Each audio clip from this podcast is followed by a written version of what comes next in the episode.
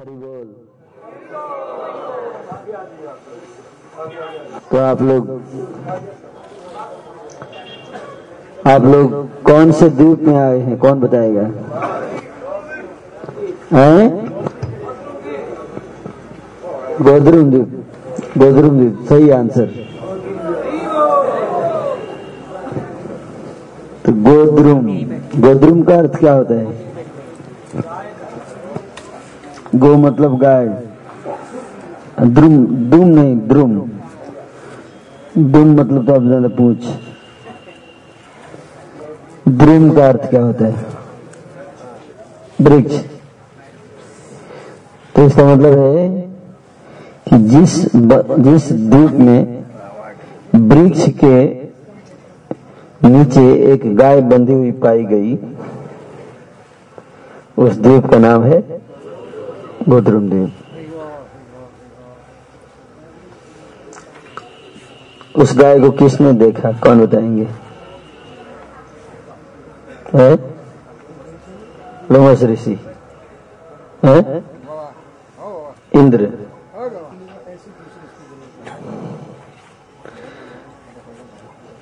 हम्म। किसने देखा? मार्कंडे ऋषि ने। उसने? मार्कंडे। प्रलय आया था। मार्कंडे को वरदान था कि प्रलय के बाद भी सब नष्ट हो जाएगा, लेकिन मार्कंड ऋषि नहीं मरेंगे।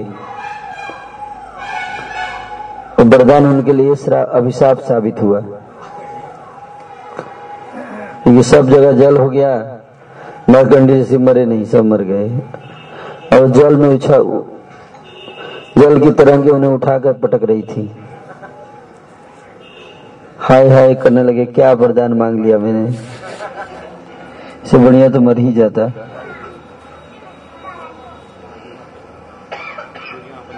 एक तो अकेले थे, कोई था नहीं बगल में, मर भी नहीं रहे थे। तो पटकते पटकते पटकते पटकते भगवान से प्रार्थना किए तो अचानक एक आइलैंड, एक द्वीप पर आकर उनका शरीर टकराया।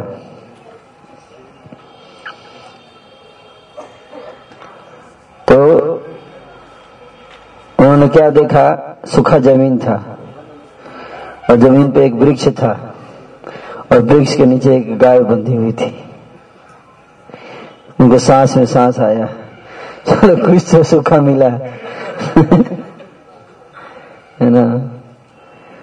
तो गाय थी सुरभि गाय। तो है सुरभि कुंज। क्या, कौन सा स्थान था? सुरभि कुंज मधुरद्वीप जहाँ भक्ति ठाकुर ने नाम हटे, प्रीचिंग प्रारंभ किया। तो उसी के नाम पे, इस द्वीप का नाम पड़ा गोद्रुम गोद्रुम द्वीप। इससे पहले कौन से द्वीप में थे हम लोग? सीमंत द्वीप। सीमंत द्वीप। सीमंत द्वीप क्यों नाम पड़ा जानते हैं? हाँ। पार्वती। सीमंत का मतलब मांग। मांग मतलब जानते स्त्रियों का बीच में जो स्थान होता है ना यहाँ पे इसमें सिंदूर लगाती है। तो गौरांग महाप्रभु की तपस्या की पार्वती ने।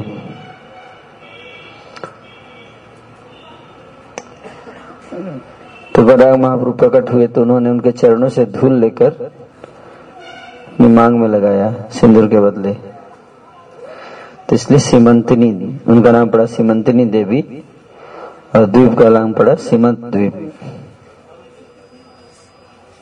समझे? तो आपको तीन द्वीप तो हमने घुमा दिया। अंतर द्वीप, सीमंत द्वीप और आज बदरून द्वीप। नौ द्वीप है टोटल। है ना? देखते हैं, कल कल कुछ और द्वीप भी जाएँगे। हम्म? तो ये जो स्थान है, सीमंत द्वीप का गोद्रुम द्वीप में है। श्रीधर आँगन से नित्यानंद प्रभु, जो पहली नवदीप परिक्रमा जो हुई थी, वो परिक्रमा किसने किया था? कौन बताएँगे? हाथ उठा के बुनबुनाइएगा मत। हाँ। दो आदमी थे एक और आदमी थे उनके साथ। हैं? वो तो ये बता दिए। नित्यानंद प्रभु जी गोस्वामी तो इन्होंने बताया, एक और आदमी थे। लोकनाथ गोस्वामी, तुक्का मत मारिए। They are putting hit and trial they are they are not giving correct answer they are guessing I asked that who did the first Nadik Parikrama?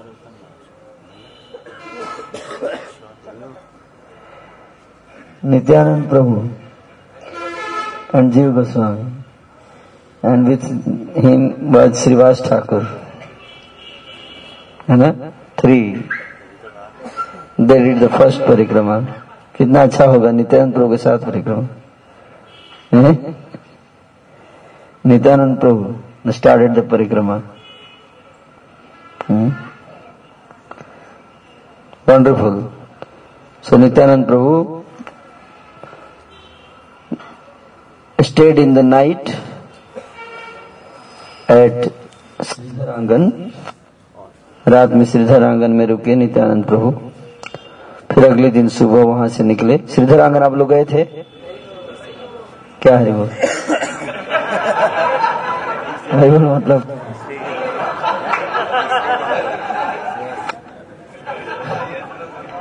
ये सर नहीं गए थे ना।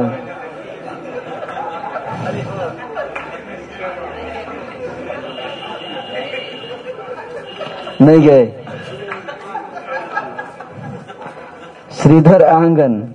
श्रीधर आँगन का अर्थ है श्रीधर खोला बेचो एक भक्त थे भगवान के। आप लोग जहाँ बैठकर प्रसाद पा रहे थे ना, उसके पीछे एक दीवाल थी। है ना? दीवार के उस साइड बगीचा था। और बगीचे के उस साइड श्रीधर का घर था।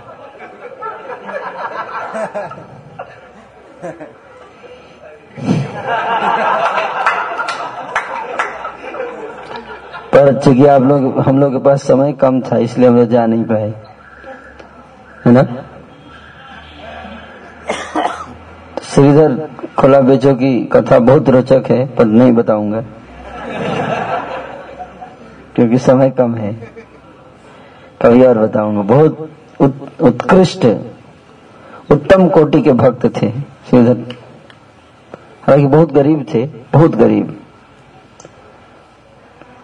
खोला बेचो उनका नाम था क्योंकि केला बेचते थे। केला बेचते थे। केला और केला का प्रोडक्ट केला प्रोडक्ट मतलब चिप्स नहीं, केले का।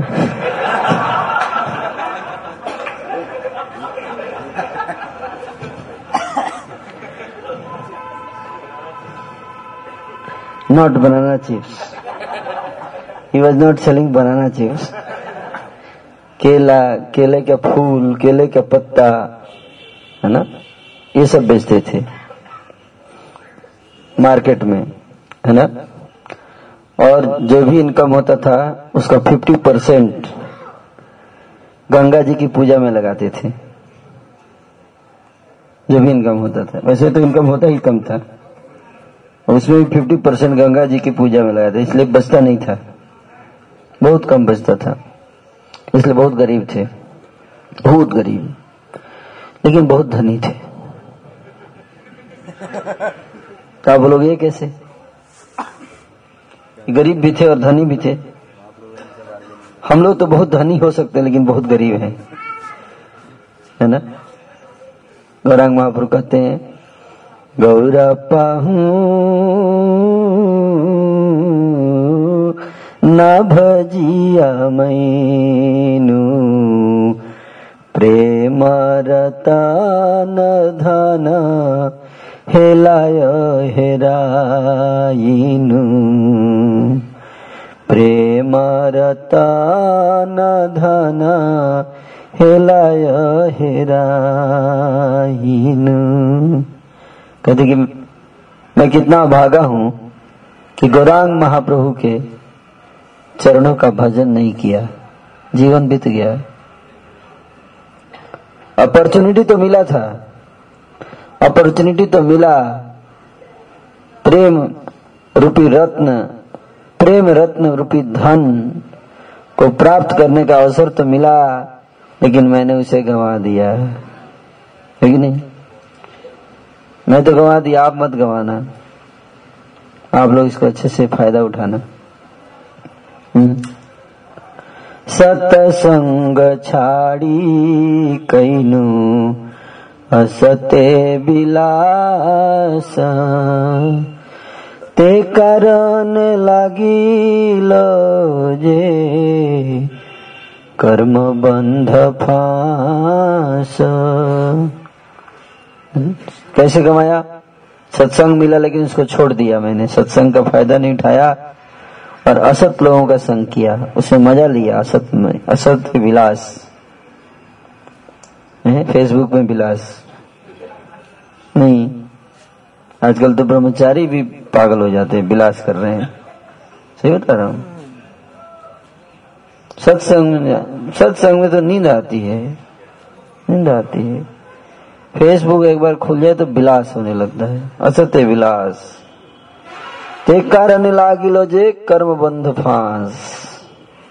उसी के कारण माया गले में कर्म बंधन रूपी रस्सी को लगाकर और खींचती है। टाइट कर रही है गले में। कहा जाएगा बेटा बता बोल। और करेगा विलास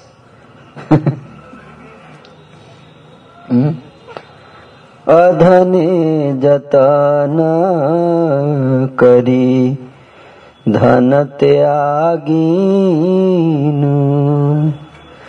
आपन करम फले अपनी डूबीनु। अधन अधन को बड़े ही जत्न से संभाल कर रखता हूँ, है कि नहीं? अधन को बड़े जत्न से संभाल कर रखता हूँ। और धन को त्याग देता हूँ। धन। नहीं? क्या धन है? क्या धन है? नाम धन, प्रेम धन। लेकिन इसको त्याग दिया। अधन? अधन क्या है? संसारिक वैभव, सुख, ये सब। ये त्याग देता हूँ। धन को त्याग दिया। हम्म। विषय विषम विष विषय विषम विष विषय विषम विष सतत खाइनु। गौरा कीर्तन रसे मगन न हो विषय रूपी? विषम बीस को लगातार खाता रहा। कि नहीं? लेकिन गौरांग महाप्रभु के कीर्तन रस में मगन नहीं हुआ। है कि नहीं? नहीं हुआ मगन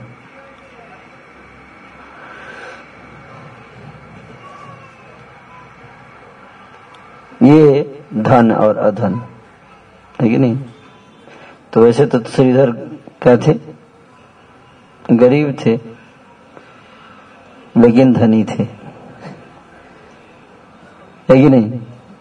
बाकी लोग धनी थे, लेकिन गरीब हैं। समझ में आए ना? इसलिए गरीब कहना अपमान होगा। उनको गरीब कहना एक अपराध ही होगा। गरीब तो थे नहीं। तो श्रीधर के पास एक कुटिया थी बस। फ्लैट तो था नहीं, कुटिया थी। कुटिया में भी कैसी कुटिया थी? टूटी हुई थी। चारों तरफ़ से हवा चला जाता था। ऊपर से भी वेंटिलेशन था। साइड से तो था ही। छत में भी वेंटिलेशन था। ऊपर से भी टूटा फूटा था तो पानी बरसता था तो गिरता था। कंबल उम्बल तो था नहीं, रजाई उजाई। जो भी थोड़ा बहुत ठंड में वैसे ही। और उनके पास कोई फैसिलिटी फर्नीचर भी नहीं था। बस सिंपल रहते थे। लेकिन दिन रात कृष्ण का नाम लेते थे। गोविंद, गोपाल, मुकुंद, माधव, हरि, दिन रात नाम लेते थे। बस आ गई लगता है। बैठ जाइए सब लोग। और रात भर भी नाम लेते थे ज़ोर ज़ोर से नाम लेते थे। पड़ोसी बोलते थे, पागल हो गया है ये। लगता है श्रीधर को ठंडी लग रही है। ओढ़ने के लिए है नहीं कुछ इसके पास कुछ, इसलिए भगवान का नाम ले रहा है।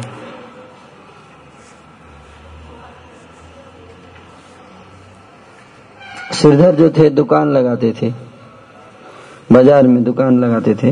उनको एक स्टॉल मिला था। उस दुकान पे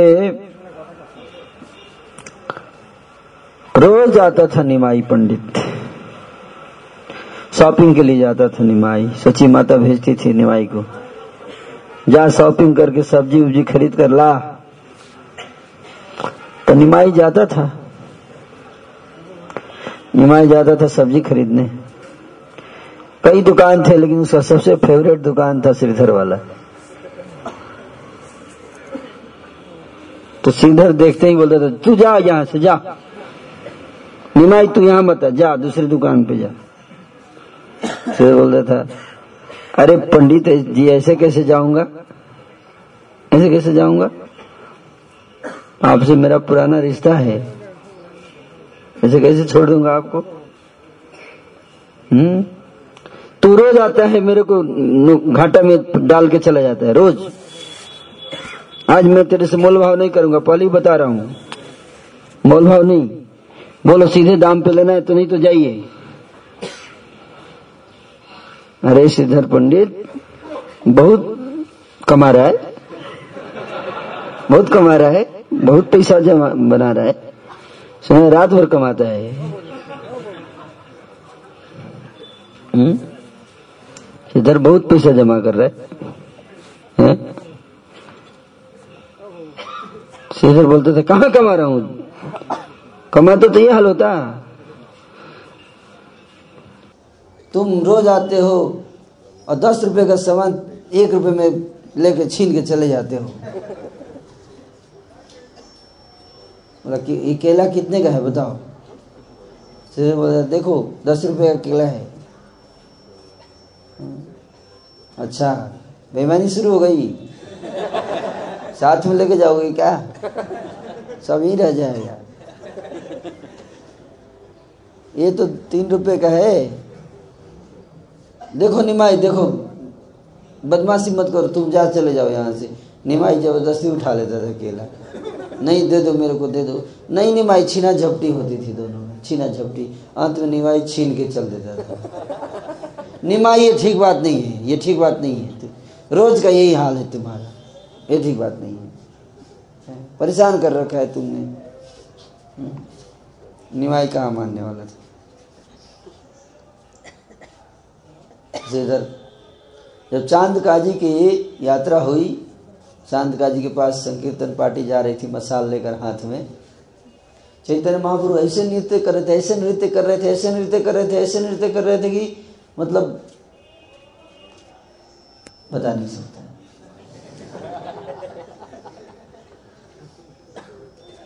नृत्य करते करते थक गए, उनको प्यास लगी, प्यास। तो कहाँ से शुरू हुई थी संकीर्तन पार्टी। जोगपीठ। जोगपीठ गए थे ना आप लोग? जोगपीठ के बाद कहाँ गए थे यार हैं? जी। बिल्कुल सही गए थे आप लोग। वही, वहीं से शुरू हुई थी और वहीं तक गई थी। जोगपीठ से चांदका जी के घर तक। तो बीच में रास्ते में प्यास लगी बगल में झोपड़ी था। महाप्रभु घुस गए उस झोपड़ी में पानी पीने के लिए। प्यास लग गई उनको। पहले प्यास नहीं लगी, बाद में भी नहीं लगी। जब झोपड़ी देखा तो प्यास लगी। झोपड़ी में घुस गए, देखे श्रीधर बैठा। एक टूटा हुआ लोटा था। पेंदी बड़ा मुश्किल से टिक पा रहा था उसमें। लोटे में पेंदी बड़ा मुश्किल से टिका हुआ था, कभी भी गिर सकता था। कई सारे छेद थे उसमें, लोटे में। पता नहीं कौन से जुग का खुदाई में निकला था लोटा। श्रीधर उसी से पानी पीता था। श्रीधर जी, पानी से पानी पीते थे, पानी पी के थोड़ा रखे थे अभी। थोड़ा पिए थे, थोड़ा रखे थे, फ्यूचर में पियेंगे निमाई गुस्सा, बोला श्रीधर बहुत प्यास लगी है। और बोलते बोलते उठा कर लोटा पानी पिए। अरे अरे क्या कर रहे हो? अरे ये क्या कर दिया? आपने, आप परम भगवान हो। अभी पानी पी लिया अब जानते जूठा पानी है ये?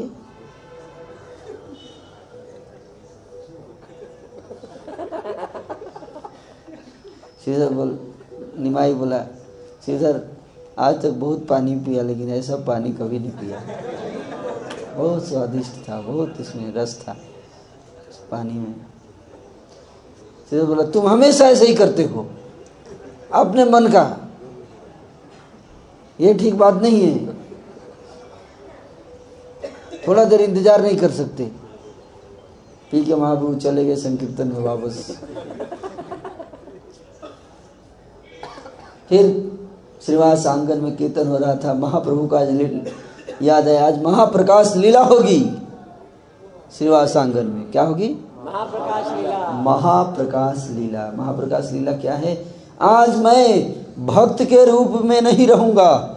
आज मैं भगवान का रूप में सबको देना चाहता हूँ आशीर्वाद। जिसको जिसको जो इच्छा है मांग लो मेरे से आज। सारे भक्तों को बुलाओ सबको बोलो मांग लो।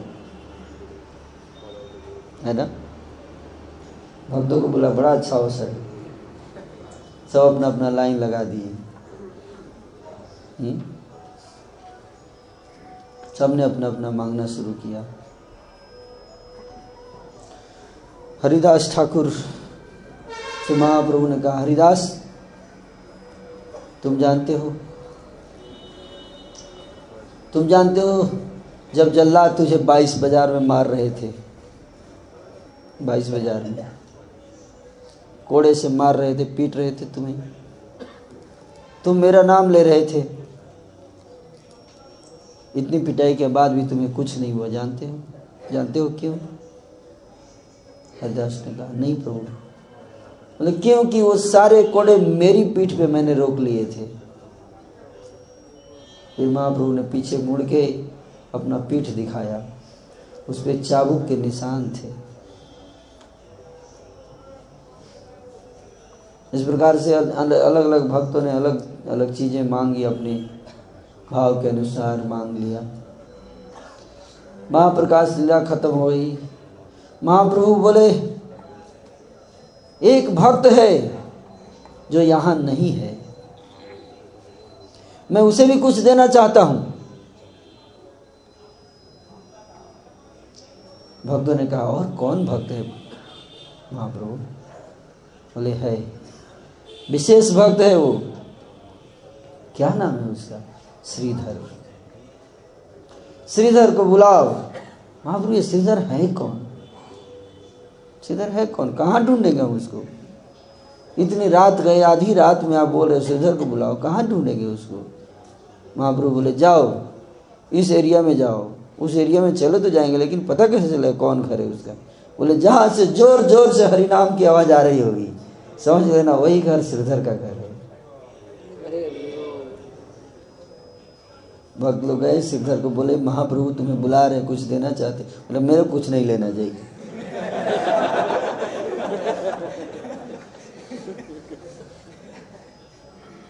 महाप्रभु बोले तो लेके आना है? बोले, नहीं जाना है। ज़बरदस्ती टांग लिया भक्त लेकर आए। उठा कर लेकर आए श्रीधर को सामने जब लेके आए, महाप्रभु ने बोला, श्रीधर, मैं तुम्हारी भक्ति से बहुत प्रसन्न हूँ। मैं चाहता हूँ आज तुम मुझसे कुछ मांगो। श्रीधर बोला, मेरे को नहीं चाहिए। तुम क्या सोचते हो? मैं तुमसे व्यापार करता हूँ। मैं भगवान का नाम लेता हूँ, उनसे व्यापार नहीं करता, कुछ माँगता नहीं, कुछ मांगने के लिए नहीं करता हूँ। फिर भी श्रीधर, मैं तुम्हें कुछ देना चाहता हूँ, तुम चाहो तो मुझसे रिद्धि, अष्ट सिद्धि, सब कुछ मांग लो। जोग सिद्धि, तंत्र सिद्धि, मंत्र सिद्धि ये सिद्धि, वो सिद्धि। यहाँ तक कि तुम चाहोगे तो मैं तुम्हें इंद्र का पोजीशन दे दूँगा, स्वर्ग का राजा बना सकता हूँ। पूरा ब्रह्मांड का ब्रह्मा बना सकता हूँ, शिव का पोस्ट दे सकता हूँ। बोलो, क्या चाहिए? कुछ भी मांग सकते हो। श्रीधर ने बोला बोला ना, कुछ नहीं चाहिए मुझे। कुछ नहीं चाहिए। श्रीधर, मैं तुम्हें कुछ देना चाहता फिर दूँगा आज। आज तो देना ही है कुछ। श्रीधर बोला, हे निमाई, अगर कुछ देना चाहते हो, अगर कुछ देना चाहते हो तो बस इतना ही। इतना ही कृपा कर दो। कि हर जन्म में वो निमाई पंडित मेरे केले की दुकान पर आए और मेरे से छीन कर, झपट कर, छीना झपटी करके, मोल भाव करके केला खरीद के ले जाए। इसके अतिरिक्त और कुछ नहीं चाहता मैं। निमाई ने कहा, श्रीधर तुम नहीं पता तुम कौन हो। तुम तो मेरे जन्म जन्म के साथी हो। जन्म जन्म के साथी हो। जब ब्रज में मैंने प्रकट हुआ था, उस समय भी तुम मेरे साथ थे। और जब भी मैं आऊँगा, तुम मेरे साथ रहोगे। इस प्रकार से श्रीधर को भगवान निमाई ने आशीर्वाद दिया। नित्यानंद प्रभु वहाँ से चलकर आए। कहाँ? गोद्रुम द्वीप, सुवर्ण विहार। सुवर्ण विहार अभी हम लोग जाएँगे। सुवर्ण, राजा सुवर्ण सेन का नगर था वो। राजा सुवर्ण सेन। लेकिन राजा तो थे, लेकिन भोग विलास में लिप्त रहते थे। कभी कभी संतों की सेवा कर लिया करते थे। राजा लोग पहले संस्कार अच्छे होते थे। भोग विलास भी करते थे ऋषि मुनि आते थे तो आदर सत्कार करते थे, बैठ के सुनते भी थे। लेकिन फिर भी भोग विलास करते रहते थे। तो जब उनके अंतिम दिन आ गए, इस इस तरह से नारद जी उनके यहाँ आया एक दिन, आए। और नारद जी से उन्होंने कहा कि नारद जी, है ना, नारद जी ने उन्हें दिव्य ज्ञान प्रदान कर दिया। और दिव्य ज्ञान प्रदान किया और सुवर्ण सेन को कहा। वैराग्य हो गया। सुवर्ण सेन को बताया कि आने वाले कलयुग में स्वर्ण सेन तुम इतने भाग्यशाली हो, तुम्हारे ही राज्य में भगवान महा प्रभु श्री चैतन्य महाप्रभु निमाई के रूप में जन्म लेंगे। तुम्हारा सौभाग्य होगा, तुम उनकी उपासना करो। उन्होंने गौरांग मंत्र का जप करना शुरू किया, राजा सुवर्ण सेन ने, और एक दिन चैतन्य महाप्रभु प्रकट हुए। चैतन्य महाप्रभु जब प्रकट हुए तो सुवर्ण सेन ने वरदान मांगा कि मैं आपकी लीला में भाग ले। मैंने सुना है नारद जी से कि आप लीला करने वाले हो। मैं उस लीला में आपका कुछ सेवा करना चाहता हूँ। तो गौरांग महाप्रभु ने कहा कि तुम मेरी लीला में प्रकट होगे बुद्धिमंत खान के रूप में। और मेरा विवाह होगा, उसका सारा खर्चा तुम उठाओगे।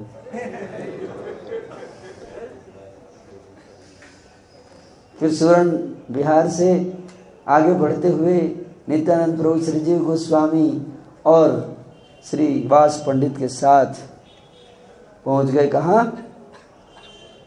नरसिंहपल्ली इसको ये जो स्थान जहाँ आप लोग आए हैं इसका नाम क्या है? नरसिंह पल्ली या देवपल्ली दोनों दोनों बोल सकते हैं आप। ठीक है ना? क्या? देवपल्ली पल्ली। पल्ली मतलब जानते हैं? पल्ली मतलब गाँव। देवपल्ली तो इसके बारे में तो थोड़ा सुना देता हूँ मैं, है ना? सुइएगा मत। तबे त चलिला सबे, गौर गीत कलरवे।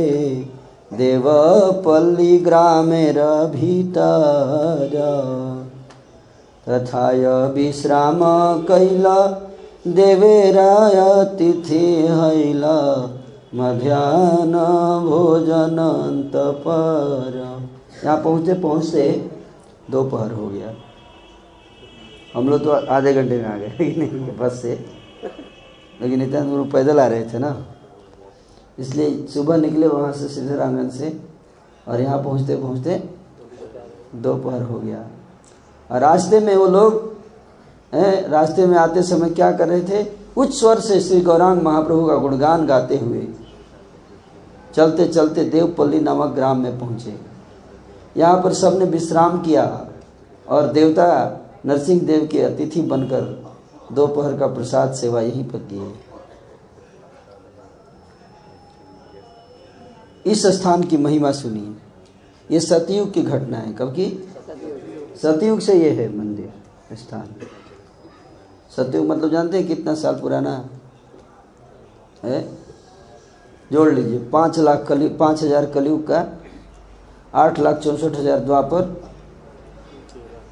बारह लाख छियानवे हज़ार त्रेता, और सत्रह लाख सत्रह लाख वर्ष सतयुग।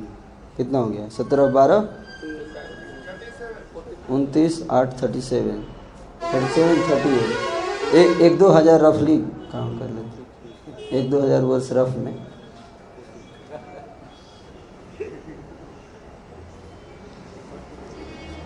मतलब उनतीस तीस लाख वर्ष पहले की घटना है ये, बताई जा रही। है ना? दिन के अंतिम याम मतलब संध्या के समय में तीनों लोग उस ग्राम में भ्रमण करने लगे, गाँव में घूमने लगे, इस गाँव में। भ्रमण करते करते श्री नित्यानंद प्रभु ने कहा, यह देवपल्ली है। क्या है? यहाँ पर सतयुग के समय से प्रसिद्ध श्री नरसिंह भगवान का मंदिर है। ये मंदिर के कब का है? सतयुग से है। सतयुग से है। प्रहलादे हृदया करी हिरण्य बधिया हरि। यही स्थान करिल विश्राम। ब्रह्मयादि देव गण निज निज निकेतन करिए कबसाइल ग्राम। प्रहलाद पर दया करके भगवान श्री हरि ने हिरण्य कशिपु का वध करने के बाद इस स्थान पर आकर लड़ाई में थक गए थे, विश्राम किए। समझ में आया? क्या किए? लड़ाई के बाद थक गए थे। The resting place this is the resting place of lord Narasimha after fight with Hiranyakashipu after fighting and killing him he came here to rest rest करने के लिए आए। ब्रह्मा आदि देवगण निज निज निकेतन करिए एक बसाई लग रहा हूँ तभी तो आपको लग रहा है कहाँ लेके आ गए प्रभु जी लोग। ये जगह कहाँ? गाँव में। कि नहीं? लेकिन इसकी महिमा सुनेंगे शास्त्रों से तो आश्चर्यचकित रह जाएँगे। ये गाँव, ये एक ऐसा गाँव था वीआईपी गाँव था ये पहले। क्या था? वीआईपी दिल्ली वाले मिनिस्टर नहीं? ब्रह्मांड के मिनिस्टर लोग यहाँ पे क्वार्टर बना के रहते थे। बता रहे हैं देखिए। ब्रह्मा आदि देवगण, निज निज निकेतन। ब्रह्मा आदि देवताओं ने अपने अपने घर बनाकर, यहाँ पर प्लॉट काफ़ी महँगा बिका होगा। सही बता रहे हैं? बहुत महँगा प्लॉट था उस समय। अपना अपना घर बनाकर, यहाँ पर एक गाँव ही बसा लिया था। अभी आपको अच्छा मौका है सस्ते में मिल जाएगा, ले लेना बाद में सस्ते में बहुत महँगा बिकेगा। देवता लोग सोचिए देवता देवता बोली लगेगी तो देवता का आप क्या टिकेंगे? बताइए। बोलेंगे, एक करोड़ का। एक करोड़ से क्या होगा? देवता लोग ऐसे ही घुमा देंगे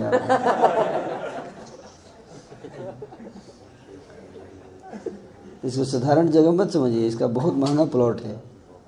है। कहते मंदाकिनी तट धरी, टिलाय बसती करी नरसिंह सेवाय हैलरत श्री नृसिंह क्षेत्र नाम, नवद्वीपे धाम, परम पावन शास्त्र मत तो अपना अपना प्लॉट लेकर अपना अपना क्वार्टर बनाया यहाँ, देवताओं ने। इसलिए आप देखोगे बगल में नित्यानंद प्रभु बता रहे हैं, यहाँ पे अभी भी अवशेष हैं, उनके महलों के अवशेष मिलेंगे आपको यहाँ पे। अब तो खत्म हो गए। नित्यानंद प्रभु के समय अवशेष थे यहाँ पे। पत्थर बड़े बड़े पत्थर अब। अगर बगल में पहाड़ियाँ हैं टाइप के, महल थे यहाँ। करें कि देवता लोग मन और मंदाकिनी नदी यहाँ बहती थी। देवता, देवलोक की नदी मंदाकिनी यहाँ बहती इसलिए जो पौंड है, ये क्या है? मंदाकिनी नदी। अभी सूख गया, बाद में पौंड बना दिया गया। लेकिन यहाँ मंदाकिनी नदी बहती थी उस समय सतयुग में।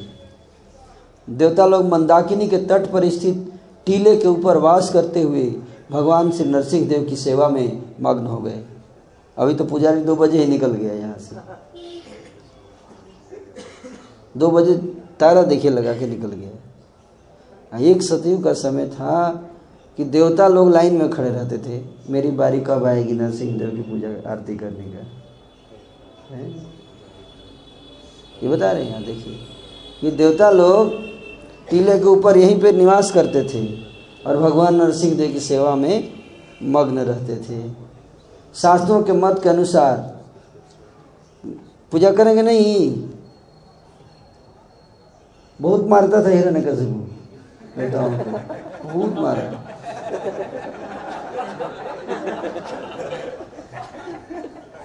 बहुत पिटाई करता था। हैं? तो खाना निकल जाता था देखते हुए देवता लोगों का। ऐसा ऐसा था। उसके, उसकी भ्रिकुटी जब हिलती थी तो देवता पत्ते की तरह गिर जाते थे। ऐसा था हिरण्य कशिपु भयभीत थे, काफ़ी भयभीत थे। देवता लोग। तो नरसिंह देव जब आए और उसको मारे तो देवताओं को कितना रिलीफ मिला होगा। सोचिए तो पूजा की कोई बड़ा आश्चर्य थोड़े ना देवता लोग आके पूजा करते थे यहाँ। हैं? नहीं तो पिटाई होती होती रहती। है कि नहीं? तो नरसिंह क्षेत्र इस, इसलिए देवता लोग यहाँ पूजा करते थे। फिर भी नहीं। बहुत फ़ायदा हुआ था। उनके राज्य पोजीशन सब वापस कर दिया था नरसिंह देव ने तो इसलिए आउट ऑफ़ ग्रेटिट्यूड देवता लोग out of love and gratitude यहीं पे क्वार्टर बना के और लाइन में लगा के पूजा करते थे। है ना? ये नरसिंह देव का, ये बिगड़ा देखिए। वो बिगड़ा है। ये मेरे पत्थर है, क्या कहाँ लेके आ गए पत्थर का दिखा रहे हैं कुछ भी? इसलिए शास्त्र पढ़ेंगे तो समझ में आएगा कि क्या है हैं? सूर्य टीला, ब्रह्म टीला, नरसिंह पूरबे छिला, एबे स्थान हैल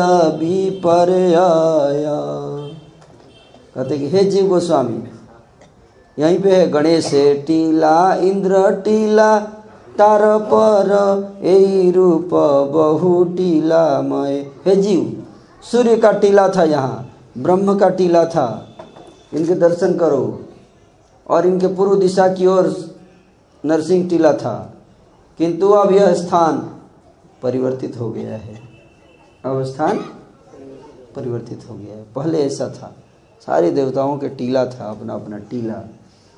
टीला जानते हैं ना? टीला मतलब ऊँचा स्थान, है, जहाँ पे अपने अपने घर बना के रहते थे। गणेश टीला को देखो। गणेश जी का टीला था। उसके बाद बगल में इंद्र का टीला है, ये देखो, इंद्र का टीला, है। और इस प्रकार यहाँ पर बहुत से टीले हैं। विश्वकर्मा महाशय निर्मिला प्रस्तरमय कत सत देवेर वसती यद्यपि विश्वकर्मा महाशय ने यहाँ पर सैकड़ों देवताओं के वास योग्य हीरो, हीरे मोती से जड़े हुए अनेक भवन बनाए थे। इस स्थान पर हीरे मोती के भवन बनाए थे। फिर भी समय के प्रभाव से वे सब लुप्त हो गए हैं। समय के प्रभाव से लुप्त हो गए हैं। काले सब लोप हैल काले सब लोप हैल मंदाकिनी सुखाइल। अब मंदाकिनी क्या हो गई? सुख गई है। टीला मात्र आछय संप्रति। अब तो केवल टीले, कुछ टीले मात्र ही बचे हुए हैं। टीला टूटा फूटा पत्थर बचे हुए हैं। शिलाखंड अगड़न कब कर एवे दर्शन, से ही सब मंदिर शेष पुनः किछु दिन परे एक भक्त नरवरे पावे नरसिंह कृपालेश बृहद मंदिर करी बसाई बे नरहरि पुनः सेवा करी वे प्रकाश। नवदीप परिक्रमा तारई एक सीमा सोलह क्रोश मध्य वास। यहाँ पर अगणित शिलाखंडों का दर्शन करो। शिलाखंड मतलब जानते हैं पत्थर के टुकड़े बड़े बड़े जब नित्यानंद प्रभु ने परिक्रमा किया था तो यहाँ पे असंख्य पत्थर के बड़े बड़े टुकड़े रहा करते थे। जैसे जैसे आर्कियोलॉजिकल एक्सपेक्टेशन में मिलते हैं ना बड़े बड़े पत्थर। वैसे थे यहाँ पे उस समय। और बताया नहीं था, ये जितने बड़े बड़े पत्थर नहीं सब मंदिरों के अवशेष हैं। क्या है? मंदिरों के अवशेष हैं। और कह रहे हैं कि कुछ दिनों के बाद, ध्यान से सुनिएगा, बहुत इंपॉर्टेंट पॉइंट बहुत इंपॉर्टेंट पॉइंट सुनिएगा। कुछ दिनों के बाद, नित्यानंद प्रभु ने भविष्यवाणी की, क्या की? देखिएगा, क्या कर रहे हैं? कि कुछ दिनों के बाद, सुना चाहेंगे? कुछ दिनों के बाद कुछ होगा। देखिए, लिख रहे हैं। कुछ दिनों के बाद एक भक्त यहाँ आएगा। श्री नरसिंह भगवान की कृपा प्राप्त करेगा। और यहाँ पर बहुत बड़ा मंदिर बनाकर भगवान श्री नरसिंह देव की प्रतिष्ठा करके पुनः उनकी सेवा प्रकाशित करेगा। तो हो सकता है आपके लाइफ टाइम में हो जाए। सोलह कोस नवदीप परिक्रमा की यह एक अंतिम सीमा है। एक सीमा पे आ गए हैं हम। अब वापस जाएँगे यहाँ से, है ना? तो देखते हैं वो भक्त कौन होता है। जो ऐसा काम करेगा। कौन, किसको चुनेंगे? नरसिंह देव हैं? देखते हैं। वो तो नरसिंह देव ही जानते हैं। जैसे गोपाल जी ने माधवेंद्र पुरी को चुना था। है कि नहीं? यहाँ देखते हैं किसको चुनते हैं नरसिंह देव। देखते हैं। निताय जानवा पद, जे जनार संपद से भक्ति विनोद कंगल। नवद्वीप सुमहिमा नहीं तार कभू सीमा, तहाँ गाय छाड़ी माया जाल।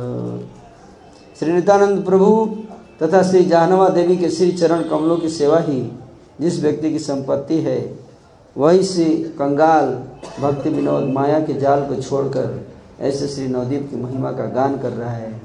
जिसका कोई अंत नहीं है। इस स्थान की लीला समाप्त हुई। शिला भक्ति विनोद ठाकुर यहाँ पर आते थे, नरसिंहपल्ली, और यहाँ पे धूल में लेटते, लौटते थे। नरसिंह देव से प्रार्थना करते, धूल में लौट के गिड़गिड़ाते हुए, रोते हुए नरसिंह देव से प्रार्थना करते थे। कि मेरे ऊपर कृपा कर दीजिए, ताकि मुझे अपना स्वरूप पता चल जाए। तो नरसिंह देव प्रकट हुए। नरसिंह देव की कृपा से उनकी, उनको आशीर्वाद दिया। नरसिंह देव ने भक्ति ठाकुर को उनके आशीर्वाद से उनको अपना स्वरूप सिद्धि हुआ। पता चला कि मैं कमल मंजरी हूँ गोलोक धाम आप लोग चाहते हैं आपका स्वरूप सिद्धि हो? नरसिंह देव से प्रार्थना कीजिए।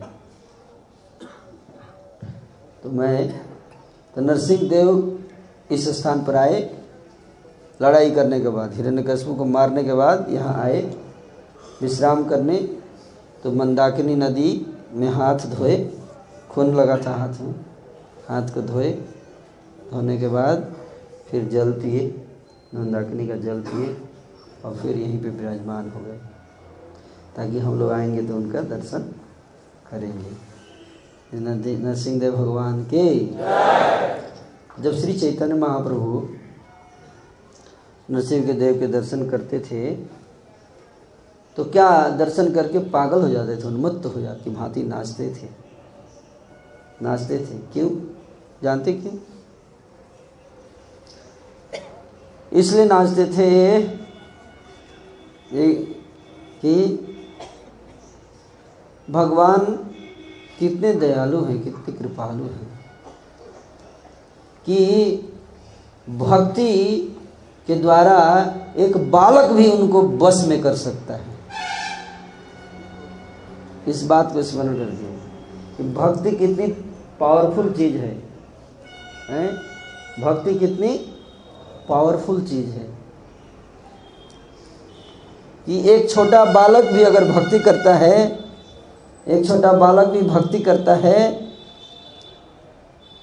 तो भगवान को बस में कर सकता है। वो छोटा बालक कौन था? प्रहलाद। प्रहलाद। पाँच साल का बालक था वो।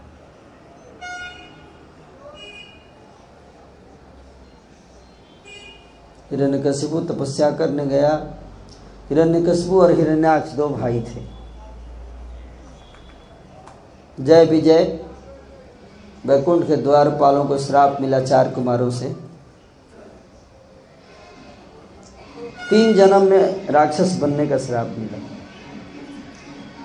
एक जन्म में हिरण्याक्ष, हिरण्यकशिपु, दूसरे में रावण कुंभकर्ण और तीसरे में शिशुपाल दंतवक्र। जब हिरण्याक्ष हिरण्यकशिपु के रूप में एक दीति के गर्भ से दोनों प्रकट हुए, हिरण्याक्ष बहुत बदमाश था। बहुत बदमाश। एक बदमाश हो और कमज़ोर हो तो अलग बात है। ये पक्का कॉम्बिनेशन नहीं है अच्छा है लेकिन डेंजरस कॉम्बिनेशन क्या है? बदमाश भी था और पावरफुल भी। गदा लेकर निकल जाता था, चारों दिशाओं में जाता था। कोई उसके सामने टेकने वाला नहीं था हिरण्याक्ष के सामने। सब भाग जाते थे, लड़ाई नहीं करता था कोई। लड़ाई नहीं करता था। जाके लोग हाथ जोड़ के, प्लीज़ प्लीज़, मेरे से लड़ाई करो, प्लीज़। बहुत दिन हो गया, खुजली हो रही है।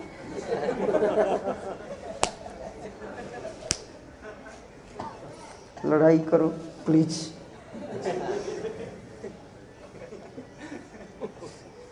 कौन लड़ेगा उससे? सो पावरफुल तो गया वो कुबेर के पास गया। किसके पास? कुबेर के पास गया। कुबेर से बोला, देखो, कोई लड़ाई नहीं नहीं लड़ता मेरे से। आपसे लड़ना चाहता हूँ मैं। प्लीज़ चरण में गिर पड़ा। बोले क्या चाहिए?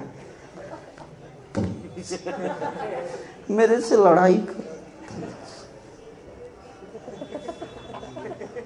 कुबेर बोले, मैं तो बूढ़ा हो गया हूँ, मैं क्या लड़ूँगा तुमसे? लेकिन तुम्हारा अहंकार जो बढ़ गया ना,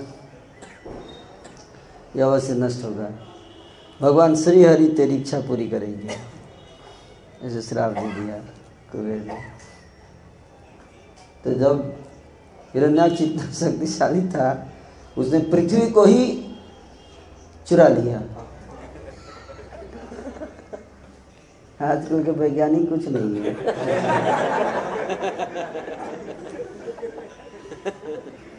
पृथ्वी को ही उड़ा दिया, गायब कर दिया। हाँ और लेके चला गया गर्भोदक समुद्र में डुबा ले जाके क्या आजकल के टेररिस्ट हैं? टेररिस्ट अगर देखना है तो आप भागवत पढ़िए। बिन लादेन फेल हो जाएगा उसमें पूरी पृथ्वी को हाईजैक कर लिया।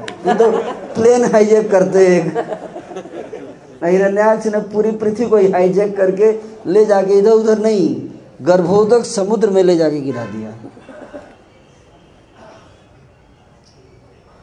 तो ब्रह्मा जी स्वयंभू मनु को प्रकट, ब्रह्मा जी सोच रहे हैं, अरे, पृथ्वी कहाँ गई? देखिए, पृथ्वी गायब है। एक दो रुपये गायब हो तो अलग बात है। पृथ्वी गायब हो गई। तो ब्रह्मा जी से पृथ्वी गई कहाँ? सारे देवता हाय हाय करने लगे ब्रह्मा जी। भगवान से प्रार्थना की श्री हरि से प्रार्थना की ब्रह्मा जी हे प्रभु आप ही संकट में रक्षा करेंगे। तो भगवान तुरंत प्रकट हो गए उनके नाक से। कहाँ से निकले? कोई सोच भी नहीं सकता था। यहीं से निकल गए नाक से निकले इतने छोटे निकले थे। इतने छोटे। ब्रह्मा जी सोचे कोई मक्खी अंदर से निकल गई। निकले। और देखते देखते देखते देखते देखते पहाड़ की तरह शरीर हो गया। विशाल शरीर पर्वत के समान। हाथ में गदा था, है? और फिर कौन सा रूप था? सुकर रूप। केशव धृत सुकर रूप। केशव धृत सुकर जय जगदीश हरे। हैं? सुगर रूप लेकर धारण किए। और फिर बसती दसन शिखरे, हैं? दांतों को ऐसे टेढ़ा दांत था उनका, ऐसे। सुअर नहीं थे, वैसे बराह थे। क्या थे? सुअर और बराह में अंतर होता है। सुअर का दांत ऐसे नहीं निकला रहता है। देखिए सुअर को शहर में सुअर मिलते हैं। वो सुअर बड़ा देखेंगे तो सिटी पिटी गुम हो जाएगा आपका। सुअर का तो दांत नहीं होता ना, वैसे फिर भी डर जाते हैं अब बड़ा तो ऐसे दांत होता है उसका ऐसे ऐसे आके पेट में घुसा हाँ। जंगली सुअर जंगल में होते हैं। ये लोग मल नहीं खाते। ये मल नहीं खाते। हाँ। तो बारह थे, ऐसे दांत ऐसे निकला था। हाँ। सुगंध, सुअर फ़ेमस होता है किसके लिए? गंध के लिए, गंध पे सुन के तो किसी को पता, गंध पृथ्वी का पृथ्वी का क्या, पृथ्वी के अंदर क्या है? गंध है। तो पृथ्वी को ढूंढना था ना, कहाँ छुपाया है। इसलिए सुकर का रूप धारण किए क्योंकि सुकर बहुत एक्सपर्ट होता है स्मेल करने में। समझ बात को? तो सूंघते सूंघते पता चल गया कहाँ है? पृथ्वी तो देख लिए, गर्भोदक सागर में चले गए। और पृथ्वी को उठाना कैसे है? हाथ में गदा थी, कैसे उठाना है? तो दांत पे, ऐसे जाके, ऐसे कितना बड़ा दांत होगा, सोचिए। ऐसे दांत पे पृथ्वी को ऐसे नीचे लगा के, ऐसे अपने दांतों पे उठा के लेके आए। और उठा के लेके आए, गर्भोदक समुद्र के ऊपर लेके आए। हम्म? अब पृथ्वी बोल रही है प्रभु, आपने उठाया तो लिया मेरे को। लेकिन आप रखोगे कहाँ? कहाँ रखोगे आप? हम्म? है ना प्रश्न? चारों तरफ़ तो जल ही जल था। भगवान बोले, तुम चिंता मत करो, बैठी रहो।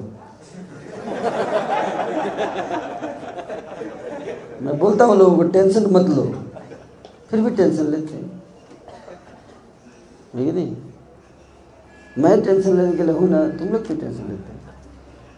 भगवान जब है ही टेंशन लेने के लिए तो खूब टेंशन क्यों लेने का? इसीलिए हार्ट अटैक हो जाता है।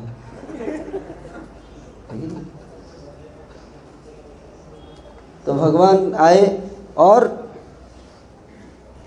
जल के ऊपर ही रख दिए। जल के ऊपर रख दिए। शास्त्र बताते हैं कि पहाड़ के ऊपर वृंदावन धाम था। क्या था? पृथ्वी को अहंकार हो गया था। उसको लगा कि मैं वृंदावन, मेरे ऊपर होता है। भगवान बोले, तेरे ऊपर वृंदावन नहीं था वृंदावन पे तू है। ले, देखती जाना मैं, जब जा रहा हूँ ना इसे जा रहा हूँ, देखती जाना, जल में ही एक सूखा स्थान दिखेगा। पृथ्वी चलती गई। अचानक उसको सूखा स्थान दिखा, जंगल दिखा। ये देखिए, दिख गया, बोले हाँ यही वृंदावन धाम है। नित्य धाम है, प्रलय के बाद भी नहीं डूबता। और अब मैं तेरे को इस पे रखूँगा, यानी कि ये तेरे पे है। तो पृथ्वी के ऊपर वृंदावन धाम नहीं है, वृंदावन धाम के ऊपर पृथ्वी है। इसको समझने में कंफ्यूज हो जाते। वैज्ञानिक लोग कंफ्यूज हो जाएँगे, है कि नहीं? कंफ्यूजन होगा, उसको क्लियर करने के लिए इधर आना पड़ेगा। उस पर रख दिए। फ्लोट करने लगी पृथ्वी। पृथ्वी फ्लोट करने लगी। और हिरण्य, जैसे ही उठा के लाए हिरण्याक्ष ने, देखा रही इतनी मेहनत से चुराया था। फटाक से कौन आ गया यार? बिना पूछे ले जा रहा है, इसकी हिम्मत कैसे हुई? इसको पता नहीं है मेरा नाम। पीछे से वो भी दौड़ा, गदा लेकर। अरे, रुक दोस्त गाली देते हुए आया। भगवान को लगा जाके मारू इसको। बहुत गुस्सा है लेकिन बोले, नहीं, थोड़ा पृथ्वी को जगह पे टिका देता हूँ। आगे बढ़ते वो गाली देते हुए आ रहा था पीछे से। गाली देते हुए आ रहा था, वो आगे बढ़े गए, आगे पृथ्वी को रख दिए और जब ऊपर आया, बोले, आ बेटा, इधर आ, बता। तेरे जैसे कुत्ते को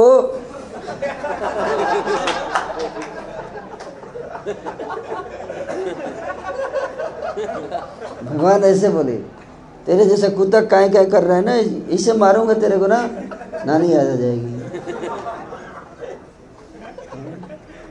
बहुत चिल्ला रहा था, चला इधर। दोनों में युद्ध लड़, छिड़ गया। मेरे नाक्ष ने मारा, पटक दिया।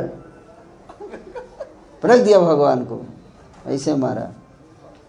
देवता लोग आके खड़े हो गए कि बहुत डरे हुए थे। अब की बार बचेगा तो बहुत मारेगा।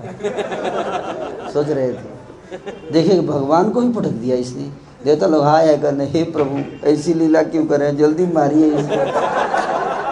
हमारा हालत खराब है, आप गेम खेल रहे हैं। क्योंकि स्तुति भी नहीं कर सकते थे ना। स्तुति करते और हिरण्यक्ष देख लेता। दुश्मन की स्तुति कर मान लीजिए इनकेस भगवान हार जाते। देवता लोग सोच रहे थे। कि भगवान कैसे लोग बोलते कि कैसे हारेंगे? भगवान तो हारते कई बार हार के भाग जाते हैं। ऐसा भी देखा गया है।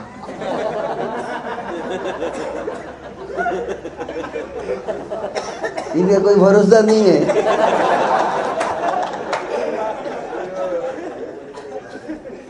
देवता लोग सोच रहे कहीं बीच से हार के, बीच से छोड़ के चल दिए तो।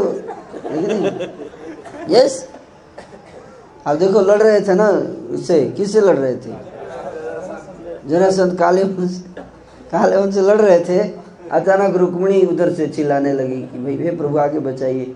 तो रुक्मणी के लिए छोड़ के चल दिए। कोई भक्त अगर अचानक संकट में आ जाए, भगवान हिरण्याक्ष से युद्ध लड़ रहे थे याद कर फटाक छोड़ के निकल जाते उधर। देवताओं को इतना टेंशन नहीं रहता भगवान को। थोड़ा पीटे उठेंगे, ठीक है।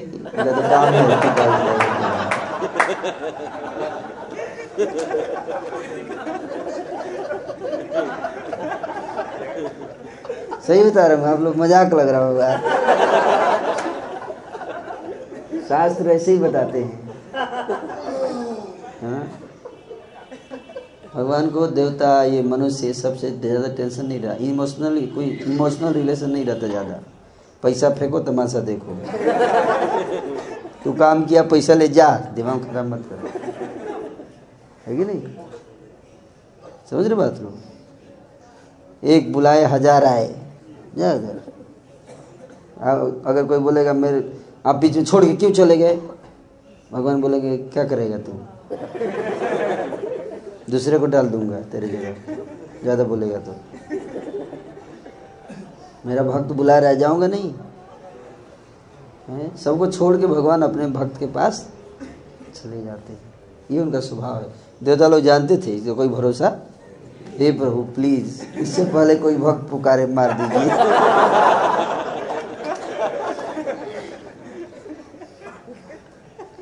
क्योंकि अगर बीच में चले जाते हिरण्य हिरण्यकश्यप देख, देखता हिरण्याक्ष की ये लोग स्तुति कर रहे थे।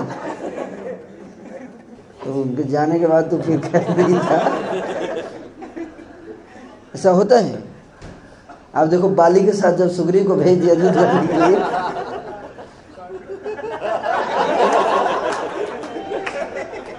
बाली तो इतना मारता था बहुत मारा था सुग्रीव को। उसे सुग्रीव ऋषिमुख पर्वत पे रहते थे, जहाँ बाली नहीं जा सकता था, छुप छुप के रहते थे। तो जब भगवान आए तो सुग्रीव सुग्रीव से बात, संधि हुई। तो भगवान बोले, देखिए, इसके लिए एक बार आपको जाना पड़ेगा लड़ने। क्योंकि जब तक वो बाहर नहीं आएगा, सामने मैं उसके नहीं जा सकता। सामने जाऊँगा तो उसको वरदान है, मेरा आधा बल चला जाएगा। मेरा आधा बल चला जाएगा।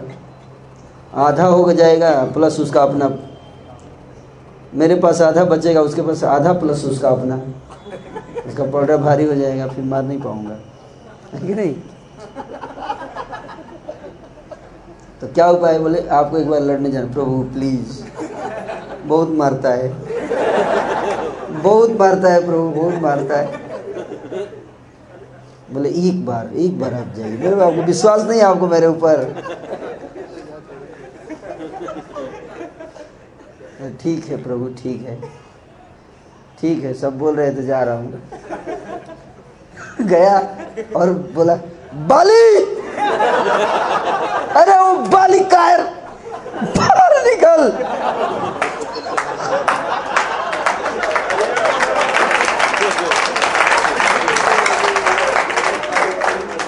और, और सोच रहा है सोच रहा है सुग्रीव पीछे भगवान है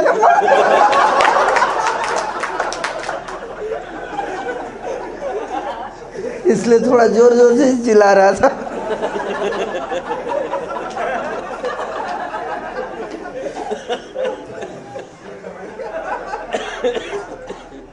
तो बाली उधर से निकला रही। पहले तो इसकी सिटी पिटी गुम रहता था, दुम दबा के दुबका रहता था। आज क्या हो गया इसको अचानक? बाली अंदर से बाहर निकला। जब बाली को देखा तो सिटी पिटी गुम। पहले से भय था ना उसको। देखते ही हालत खराब। फिर भी बोला, अरे बाली, चल इधर आ। हम मुड़ मुड़ के पीछे देख रहे बाली, इधर उधर क्यों देख रहा है ये में? बोले, तू फिर आ गया। बाली, तू क्या समझता है? चल इधर आ। इधर आ। तूने बहुत बहुत कष्ट दिया है मुझे। आज सारे का बदला लेके रहूँगा मैं। बाली बाहर आया। लड़ाई कर रहा है। बाली बहुत मारा उसको।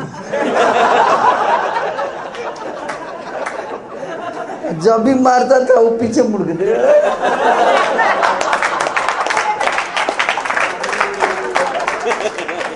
ये मार क्यों नहीं रहे भगवान क्या?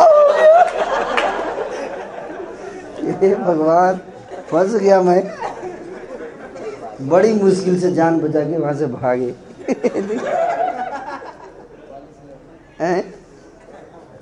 क्या है ये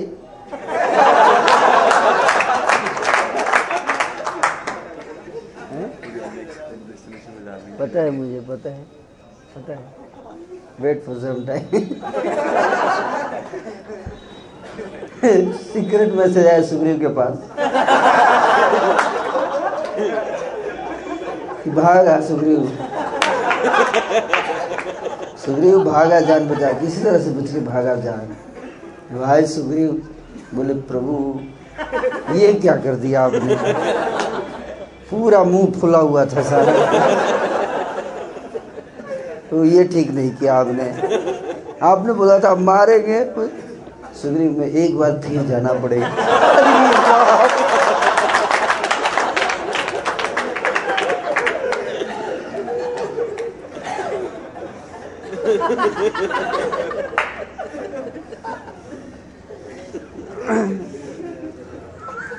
क्या बात है? फिर से क्यों जाना पड़ेगा? एक्चुअली क्या है ना सुग्रीव, देखो। सुग्रीव देखो समस्या आ गई है। क्या? तुम दोनों भाई देखने में एक जैसे लगते हो। मेरे को पता नहीं था ये। अब देखो सारे संसार के सब कुछ जानते हो यही बनाते हैं। इनको पता नहीं था।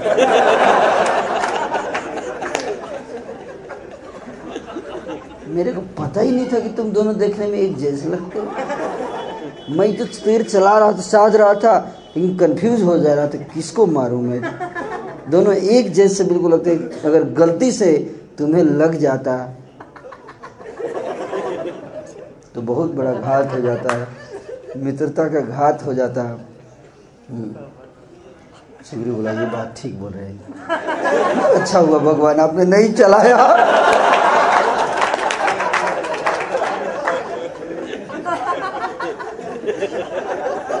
उपाय क्या है? बोले, इस बार दोबारा जाओ। नहीं।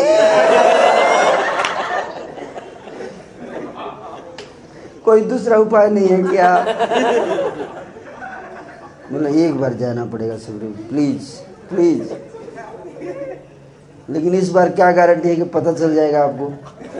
बोले, एक माला पहना दे दो। ये ले, माला मेरा पहन। सुग्रीव गया मारे। तो इस बार फिर चिल्लाने लगा, अरे बाली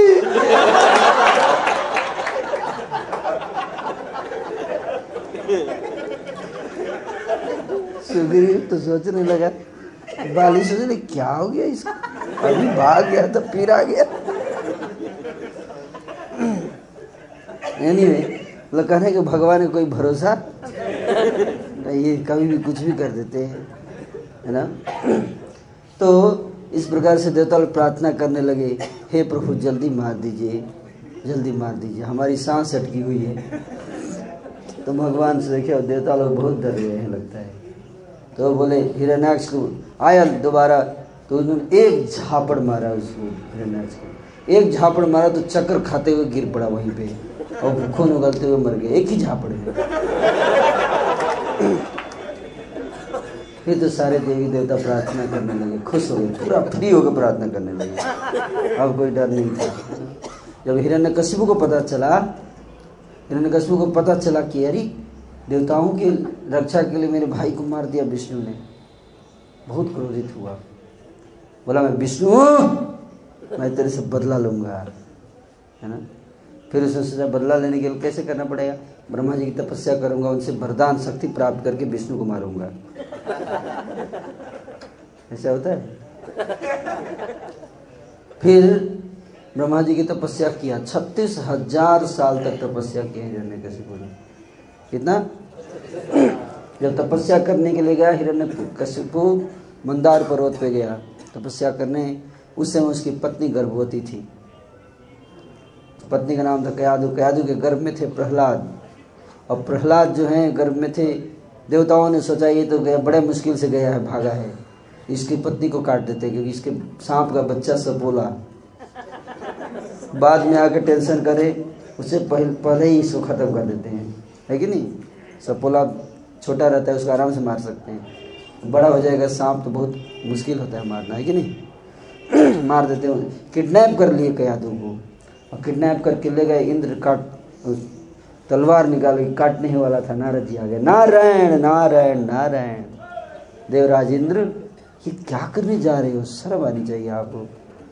नारद जी, ये जानते हैं आप, इसके गर्भ में, इस गर्भ में सपोला है। नारद बोले, सपोला नहीं, भगवान हरि का परम भक्त है, इसी के कारण तुम लोगों का उद्धार होगा। ये प्रहलाद है इस गर्भ में, इसको छोड़ दो। इंद्र लोग मान गए, नारद जी की बात पर विश्वास करते थे। मान गए। प्रदक्षिणा किए कयादू का, तीन बार परिक्रमा किए कयादू का इंद्र। नारद जी के कहने पर। इसलिए भगवान उनको बचाते हैं बीच बीच में। अपना कोई क्रेडिट नहीं है। कभी कभी नारद जी जैसे देवताओं की बात मान लेते हैं, इसलिए बचाते हैं। तो चले गए, नारद जी लेकर गए कयादू को अपने आश्रम में और छत्तीस हज़ार वर्ष उधर हिरण्यकशिपु तपस्या क्या, इधर वो भागवत सुनाते थे कयादु को। सतयुग का समय था, एक लाख वर्ष का जीवन था, है? और तब तक प्रहलाद गर्भ में ही रहे, बाहर नहीं आए। उन्होंने भी सुना भागवत। जब हिरण्य कशपू छत्तीस हज़ार वर्ष के बाद ब्रह्मा से वरदान लिया ब्रह्मा जी प्रकट हुए, बोले, क्या मांगते हो?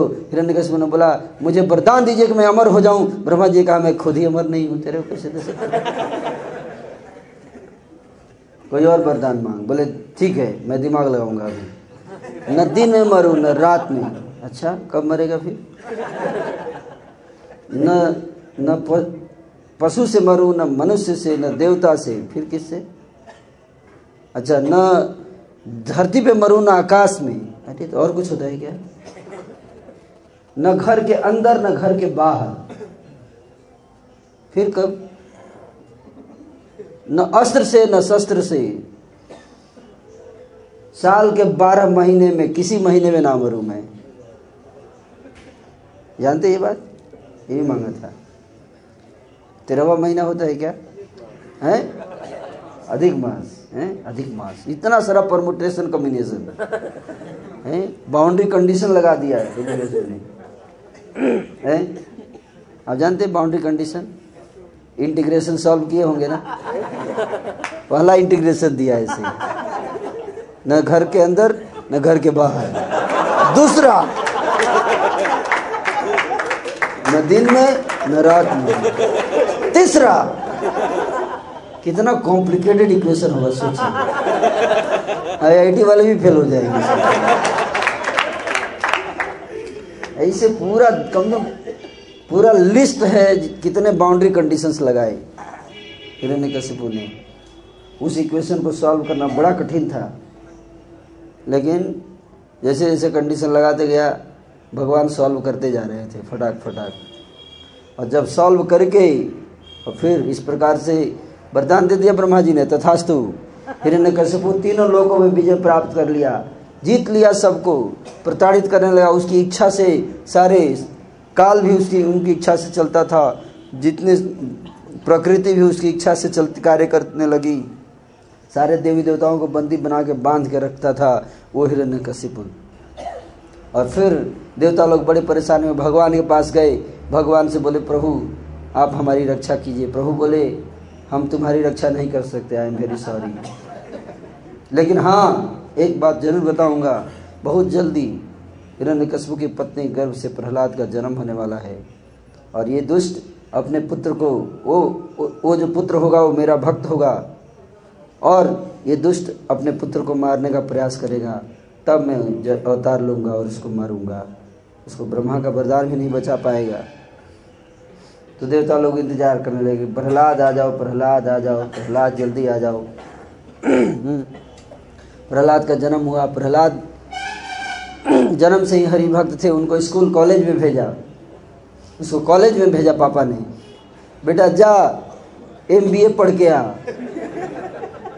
संड और अमरक institute of management S D I M है? तो संड और अमरक शुक्राचार्य के शिष्य थे, पढ़ाते थे राक्षसों को। और एम बी ए कराते एम बी ए मतलब मास्टर ऑफ़ बैड एक्टिविटी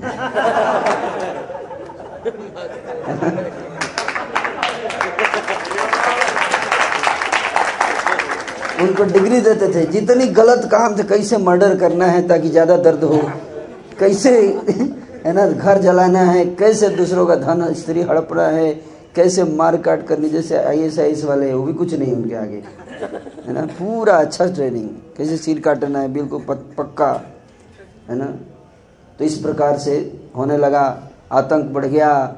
और प्रहलाद को लेके गए दोनों टीचर पापा ने कहा, अच्छे से सिखाना इसको।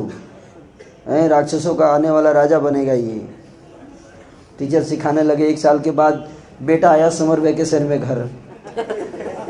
पापा ने उसको बड़े लाड़ प्यार से गोद में बिठाया। बोला, बेटा, आँखों से अश्रु गिरने लगे। सूंघते हुए, सिर को सूंघते हुए, बड़े स्नेह से आलिंगन करते हुए बोला, बेटा, चलो बता, क्या सीखा कॉलेज में? बेटे बोलिए, हरे कृष्णा हरे कृष्णा कृष्णा कृष्णा, हरे हरे हरे राम हरे राम राम राम पापा जी जीवन बहुत छोटा है, इससे पहले कि मृत्यु आ जाए व्यक्ति को भगवान का नाम लेना चाहिए। अरे, ये क्या सिखाया तुम लोगों ने? नंबर को बुलाया, इधर आ, जान से मार दूँगा तुम दोनों को, इतना पैसा देता हूँ मैं। इसलिए हरि भक्ति सिखाने के लिए मेरे दुश्मन का नाम ले रहा है ये। सर, एक साल और मौका दीजिए। इस बार पक्का ट्रेन करके भेजेंगे। एक साल, बस सर, मारिए मत, हमें बख्श दीजिए। बख्श दिया, हैं? और बोला, तुम्हारे को कि कौन सिखाया? सर सर, हमने तो बिल्कुल नहीं सिखाया। हमारा तो काम क्लियर है।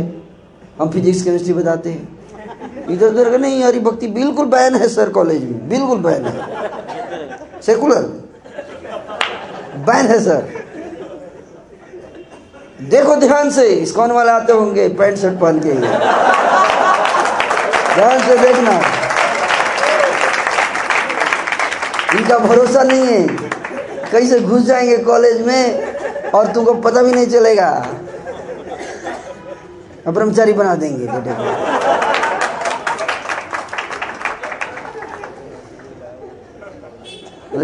आप चिंता मत कीजिए, महाराज। हम पक्का सील कर देंगे बॉर्डर को।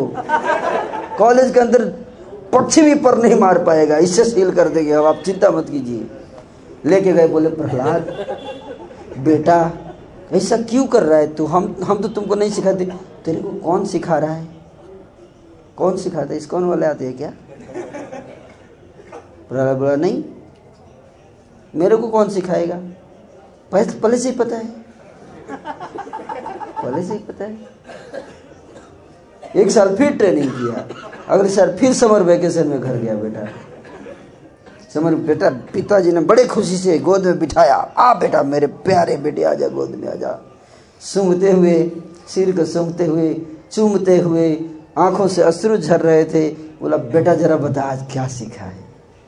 बोला, पापा, ऐसा है ना कि इससे पहले कि वृद्धावस्था आ जाए गृहस्थ को चाहिए कि गृहस्थ आश्रम को छोड़कर वन में चला जाए और ठाकुर की भक्ति में लग जाए। श्रवण, कीर्तन, स्मरण, बंधन पाचन दासम, साख्यम आत्मनिधन बंधनम, अर्चनम नौ प्रकार की भक्ति में लग जाए। बस यही जीवन का परम लक्ष्य है। अपना टाइम बर्बाद मत कीजिए।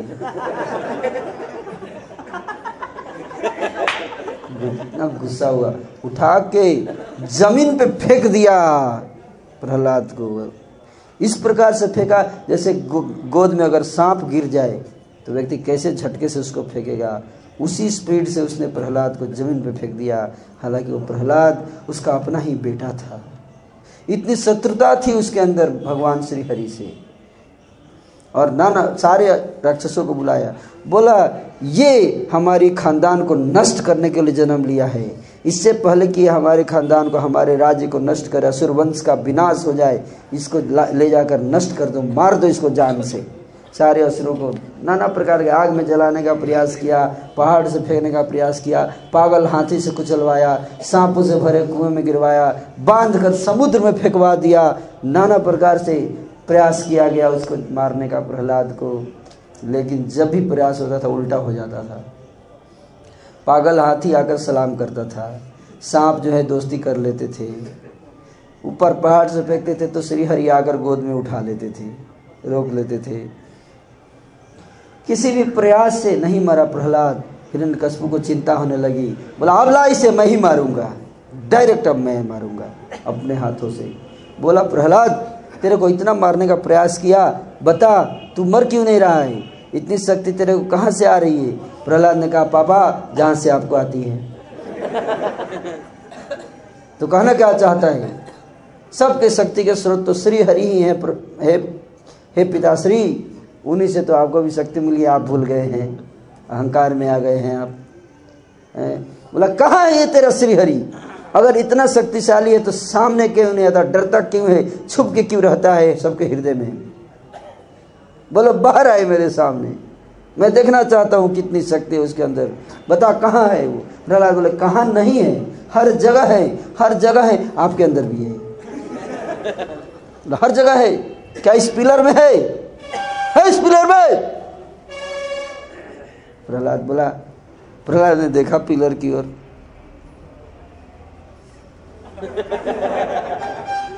प्रणाम किया। अरे पिलर को प्रणाम कर रहा है। उसको लग गया कोई है अंदर। कोई है? जिस तरह से प्रहलाद ने पिलर को देखा हिरण्य कशिपु को लग गया अंदर कोई नहीं तो ऐसे थोड़े चलाता, पागल था, तलवार चलाता। प्रहलाद बोले, भगवान तो खड़े हैं। चतुर्भुज रूप में खड़े थे, जनार्दन रूप में अंदर। हिरण्य अरे, जब पिलर बनाया था मेरे सामने ही पिलर बना था। अंदर तो डाला नहीं था भगवान को। कैसे घुस गए झूठ बोल रहा है, लगता है। तलवार निकाल के पिलर पे हमला किया, पिलर को फाड़ते हुए निकले। नरसिंह। नरसिंह भगवान है क्या? नरसिंह भगवान निकल गए। और ऐसा विशाल रूप धारण किया।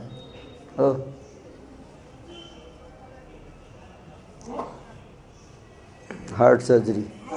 उसके बालों को पकड़ के घसीटते हुए ले गए। कहाँ ले गए? चौखट पर ले गए। घर के अंदर थे ना? घर के अंदर थे, नहीं मार सकते थे। सारे बाउंड्री कंडीशन और रूप ही ऐसा था। भगवान ने वो सारा इक्वेशन सॉल्व कर लिया था। और सॉल्व करके सारा एकदम एक परफेक्ट रूप निकाल के आए थे। जो उसके सारे बाउंड्री कंडीशन सेटिस्फाई करते हुए चौखट पे अपने गोद में ले लिया, गोद में लेकर और नाखूनों से उसका हार्ट सर्जरी किया। फाड़ दिया हृदय को। हिरण्य कशिपुर और सिल टंकन खा ले और प्रहलाद आ गए बोल, इतने गुस्से में थे, सारे असुरों को मार दिया। दो, नाती पोते, दोस्त सब आए पीछे से, सबको मारा नरसिंह देव ने, हैं? मार के जाके हिरण्य के आसन पे बैठ गए। बोले, मैं हूँ राजा राक्षसों का। दिखाओ मेरे से भयानक कोई राक्षस है तो बुलाओ। इसलिए भगवान राक्षसों के राजा भी है। राक्षसों को देखने में डर लगता है। लेकिन राक्षस भी डरते हैं उनसे, उनका रूप देखकर। उनका नाम क्या है? नरसिंह देव। राक्षस भी कांपने लगे जिनका रूप देखकर। डर से। वो है नरसिंह देव भगवान। बैठ गए। सारे देवी देवता सोचे, प्रोटोकॉल है, आरती उतारना है। वही भगवान आए आरती उतारना पड़ेगा ना। नहीं जाए तो भी प्रॉब्लम जाए तो भी प्रॉब्लम क्या करे? आरती ना उतारे तो प्रोटोकॉल नष्ट हो जाएगा। आरती उतारे तो कहीं पिटाई ना हो जाए। क्रोध में थे ना? सबने बोला, ब्रह्मा जी जाइए आप। ब्रह्मा जी बोले, मैं नहीं जाऊँगा। मेरे पर तो पक्का गुस्सा में है। क्या किया जाए? लक्ष्मी जी को बोला, लक्ष्मी जी, आप जाइए। मैं नहीं जाऊँगी। मैं तो इतना गुस्सा कभी नहीं देखी। बहुत रिस्क है। कुछ भी हो सकता है। ऐसा एक्सपीरियंस नहीं है मेरे को। क्या किया जाए? प्रहलाद को भेजा जाए। प्रहलाद माला लेके गया नरसिंह देव के सामने। नरसिंह देव ने बच्चे को देखा। उसको हाथ में उठा लिए। माला पहनाया, गोद में बिठाए। उसको सूंघने लगे। गोद में बिठाकर सूंघने लगे। उसको प्रेम से चाटने लगे, जैसे शेर अपने बच्चे को चाटता है। चाट रहे हैं। प्रहलाद की आँखों से शुरू गिर रहे, बड़े आनंद आ रहा है है ना? इस प्रकार से भगवान नरसिंह देव प्रकट हुए और प्रहलाद को आनंद प्रदान किए प्रहलाद आह्लाद?